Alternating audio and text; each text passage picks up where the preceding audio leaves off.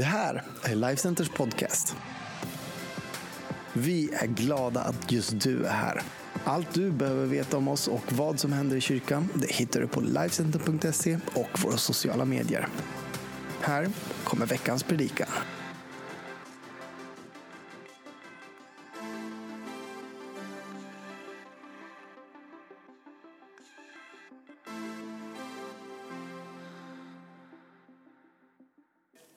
Idag så vill jag hjälpa dig med två nycklar som ger dig kraft och ger dig visdom över hur du hanterar fruktan och oro som kan tränga sig på. Särskilt i en tid som den här. Det är ju så lätt att hänga på liksom oroståget.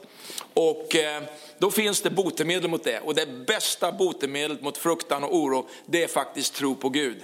Tron på Gud kan fylla dig med en tillförsikt, med, ett, med en frid och med ett lugn som är mycket, mycket starkare än något annat botemedel i den här världen. Och vi ska fortsätta att läsa ifrån Psaltaren och vi fortsätter i psalm nittioett. Men vi brukar alltid börja med de tre första verserna som är grunden, och så ska vi också göra idag. Den som sitter under den högstes beskydd och vilar under den allsmäktiges skugga. Han säger: i Herren har jag min tillflykt och min borg, min Gud som jag förtröstar på. Så går vi ner till vers sju. Om en tusen faller vid din sida, ja tiotusen vid din högra sida, så ska det inte drabba dig. Med egna ögon ska du få se hur de ogudaktiga får sitt straff. Ty du har sagt att Herren är ditt skydd. Du har gjort den högste till din tillflykt. Fantastiska ord som ger oss kraft och ger oss eh, råd och ger oss insikt idag. Psalm nittioett, en psalm av Moses, tror de flesta. Eh, hans närmaste fighters, Josua och Caleb, de var med om enorma saker. Man skulle inta ett eh, främmande land och man hade medarbetare och medfighters som inte trodde någonting var möjligt. Och så kommer de här två killarna med en helt annan attityd till det de möter, som faktiskt hjälpte dem att erövra allt det som Gud hade bestämt för dem, den framtid som tillhörde dem. Och jag tror att Gud, han har en framtid för dig. Det finns någonting framför dig som han vill hjälpa dig in i, som, som du ska erövra med ditt liv.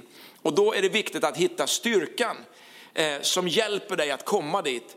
Och tron på Gud är en sån här fantastisk nyckel för dig att komma vidare, att leva liksom en bekännelse som är större än allt det som kan slå oss. Det finns styrka i våran tid, det finns kraft för dig i våran tid.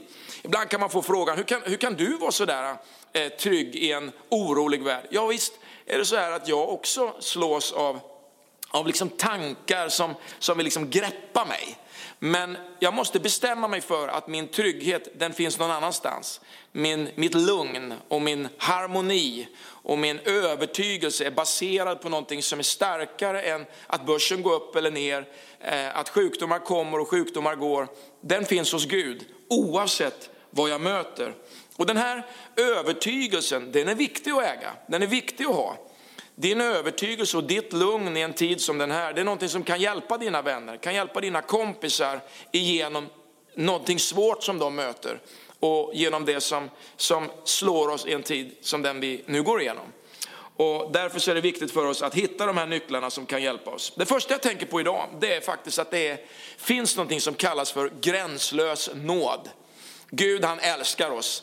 Han har en underbar plan med våra liv. Och han har en underbar plan med ditt liv. Han, han är inte ute för att exkludera oss. Han är ute efter att inkludera oss.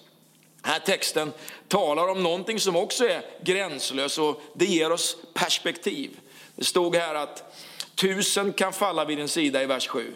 tiotusen vid din högra sida. Men det drabbar dig inte. Ja, saker kan ju slå oss. Men hur kan man igenom allt det man möter då behålla det här lugnet? Ja, för det första så tror jag att, att, att man kan leva med en övertygelse om genombrott. Det kommer ett genombrott. Det vi går igenom just nu, det kommer att passera. Det kommer att, eh, eh, kommer att liksom, eh, förverkas. Det kommer, att, det kommer en annan sida än det som vi går igenom just nu. Jag vet inte om du har sett de här filmerna där liksom allting nästan är kört och så plötsligt så kommer genombrottet. Du vet när omöjligheterna eller olyckan liksom är ända i botten. När man, när man tror liksom att allting är så här totalt omöjligt. Hur illa kan det egentligen gå innan det vänder? Ja, det kan ju vara svårt att säga, och det möter vi också idag. Ett ifrågasättande av information som ges. Alla vill ha svaren, och när kommer det, när slutar det? Och jag är inte ensam om det här. Men jag är inte heller ensam om att tro att det finns ett himmelsbeskydd för min inre människa. Ett himmelsbeskydd för min inre värld. Vi är ju inte skapade för isolering, och därför är det ganska tufft när vi isoleras från varandra. Vi, vi, vi tycker det är svårt när Sverige är isolerat från en omvärld. Och, och vi är sammanfogade med varandra både lokalt och nationellt och globalt. Och vi har en längtan att nå ut. Vi har en längtan att resa. Vi har en längtan att träffas. Vi är inte skapade för isolering. Och därför är det viktigt att tala till varandra på ett sånt sätt. Predika för varandra på ett sånt sätt. Hitta vägar för att umgås som talar om att det finns ett hopp som bär. Det finns faktiskt någonting som är en smitta som är värre än någonting annat. Och det är uppgivenhet. Det är missmod. Det är fatalism. Alltså ödestro. Att ja, det, det kan bara liksom gå illa ungefär, va? Men vi lever i ett land som faktiskt är med om någonting av ett uppvaknande, trots att vi under kanske på ett särskilt sätt hundra år har försökt att lägga Gud på hyllan. Så möter jag oerhört mycket feedback och information från människor över att det finns en tro där i grund och botten som man, man försöker att aktivera. Och Gud är fortfarande våran tillflykt. Han är våran borg. Han är den vi litar på. Om tusen, ja tiotusen ska falla, så drabbar det inte dig. Du kan leva med en övertygelse. Du kan leva med en trygghet tillsammans med Gud. Du vet, även troende drabbas ju av sjukdom. Även troende dör. Men det som är styrkan i en troende människas liv, i vandringen med Jesus, i vandringen med Gud, det är att vi lever med ett evighetsperspektiv. Det finns ett evighetsperspektiv som, som gör att man är övertygad om att matchen bara har börjat, va? Det här livet vi lever här, det, det, det är bara början på en lång, lång resa där det bästa ligger framför oss. Och om en människa lever på ett sådant sätt, egentligen obegränsad av tid och rum, så har man en fördel faktiskt jämfört med den som bara tror att det är här och nu allting är och allting sker. Och den tryggheten, den är ju baserad på någonting. För det första är den baserad på att vi tror att det är Gud som har skapat den här världen. Han har skapat dig och mig. Men när människan liksom kör till det, och döden och synden och utanförskapet kommer in i den här världen, då gör Gud någonting åt det. Han skapar en väg, och den vägen heter Jesus Kristus. Det enklaste sättet att beskriva evangelium, det är med de här orden: Gud kom till oss så vi kan komma till honom. Gud sänder Jesus, och genom tron på Jesus så får vi komma tillbaka till Gud. Och det är någonting underbart att leva på ett sådant sätt. I Johannes elva och vers tjugofem så står det så här: Jesus sa, jag är uppståndelsen och livet. Den som tror på mig ska leva om han än dör. Och den som lever och tror på mig ska aldrig någonsin dö. Och så ger han en retorisk fråga där: tror du det? Tror du det? Vet, för en kristen så är ju utgången på ett sätt given, fort eller långsamt. Tryggheten är gränslös. Och det är som att leva med livets mest maxade eh, livförsäkring. Att få leva med en tro på Gud, och jag älskar det. Det är också mer än en fantasi. Det stod i texten här att man ska få se det med sina egna ögon. Bevittna liksom hur Gud eh, kommer in på banan och tar hand om hela skedet. Och det här är mer än en fantasi. Vi kan få se det, och du ska få se det. Gud, han har ingen längtan, absolut ingen längtan efter att straffa människor. Vet, om Gud ville straffa människor så skulle han sänt en, en domare, en straffare. Men han sänder en frälsare därför att han vill rädda världen. I Johannes tre och sexton så, så står det så här, det brukar kallas för den lilla Bibeln. Så älskade Gud världen att han utgav sin enfödde son, för att var och en som tror på honom inte ska gå förlorad utan ha evigt liv. Gud har inte sänt sin son till världen för att döma världen, utan för att världen ska bli frälst genom honom. Den som tror på honom blir inte dömd. Men den som inte tror är redan dömd, eftersom han inte tror på Guds enfödde sons namn. Det här är ju någonting som den postmoderna människan har ganska svårt eh, att på ett sätt tycker jag ta in då. Därför att det här konsekvenstänkandet, liksom det, det provocerar. Och relativismen, den, den, den har ju greppat egentligen hela vår västerländska värld så hårt att vi har förstått att, att inte allt funkar, va?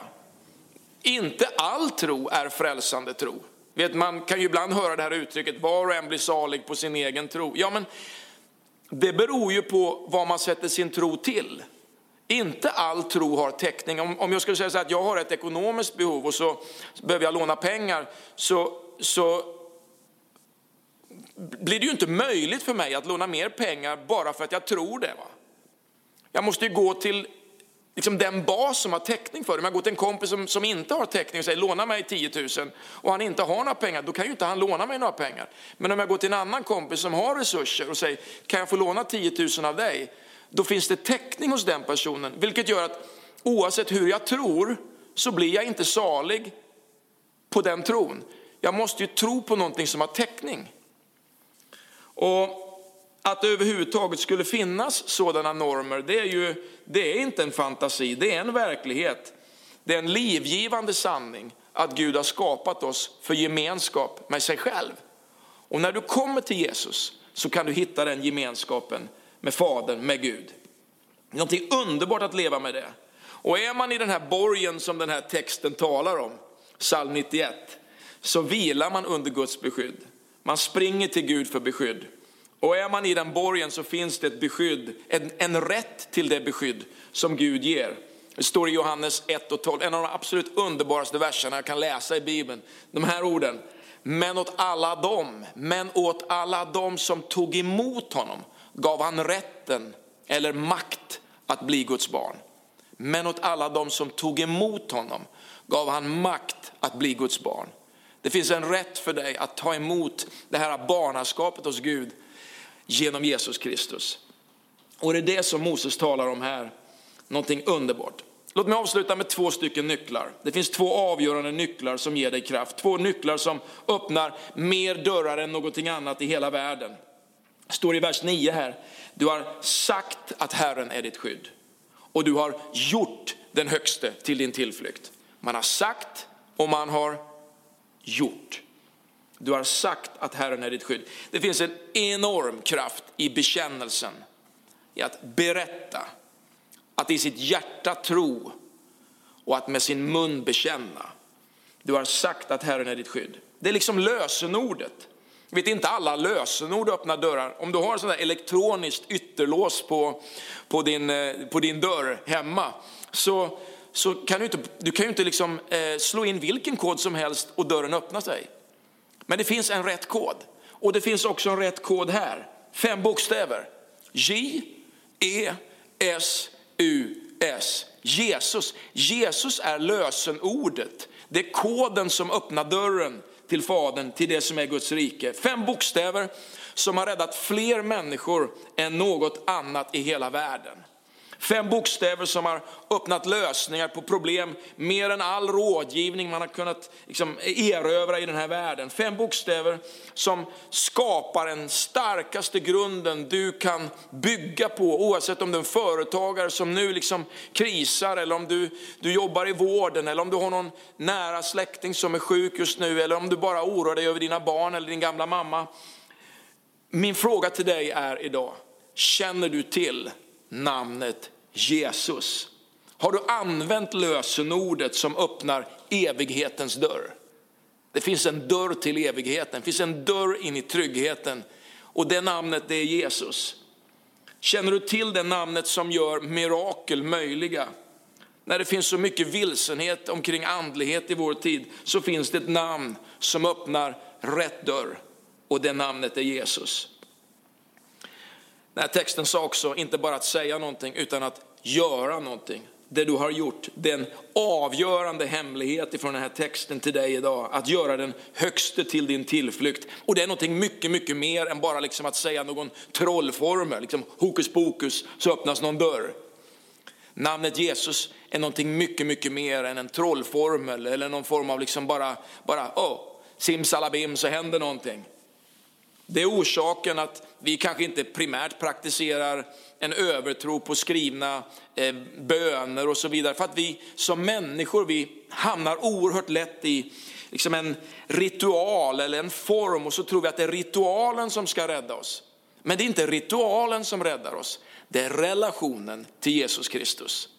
Du behöver gå ifrån ritual till relation. Och relationen med Jesus, den är fantastisk. Du kan be till honom idag. Du kan öppna ditt hjärta för honom idag. Och du kan uppleva att han kommer nära dig. Att göra Gud till sin tillflykt. Det handlar om att kasta hela sitt liv på Gud. Att göra honom till tillflykt, liksom till sin borg. Det är att kapitulera för det som är starkare än dig i den här världen. Och det är att ge dig till honom som är över.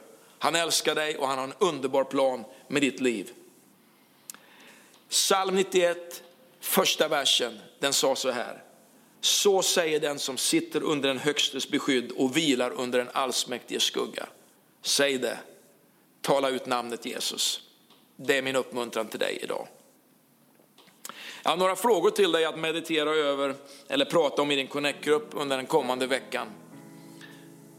Vad betyder det för dig att leva med ett evighetsperspektiv? På vilket sätt utmanar din tro vår tids normer? Hur kan du varje dag göra Gud till din tillflykt?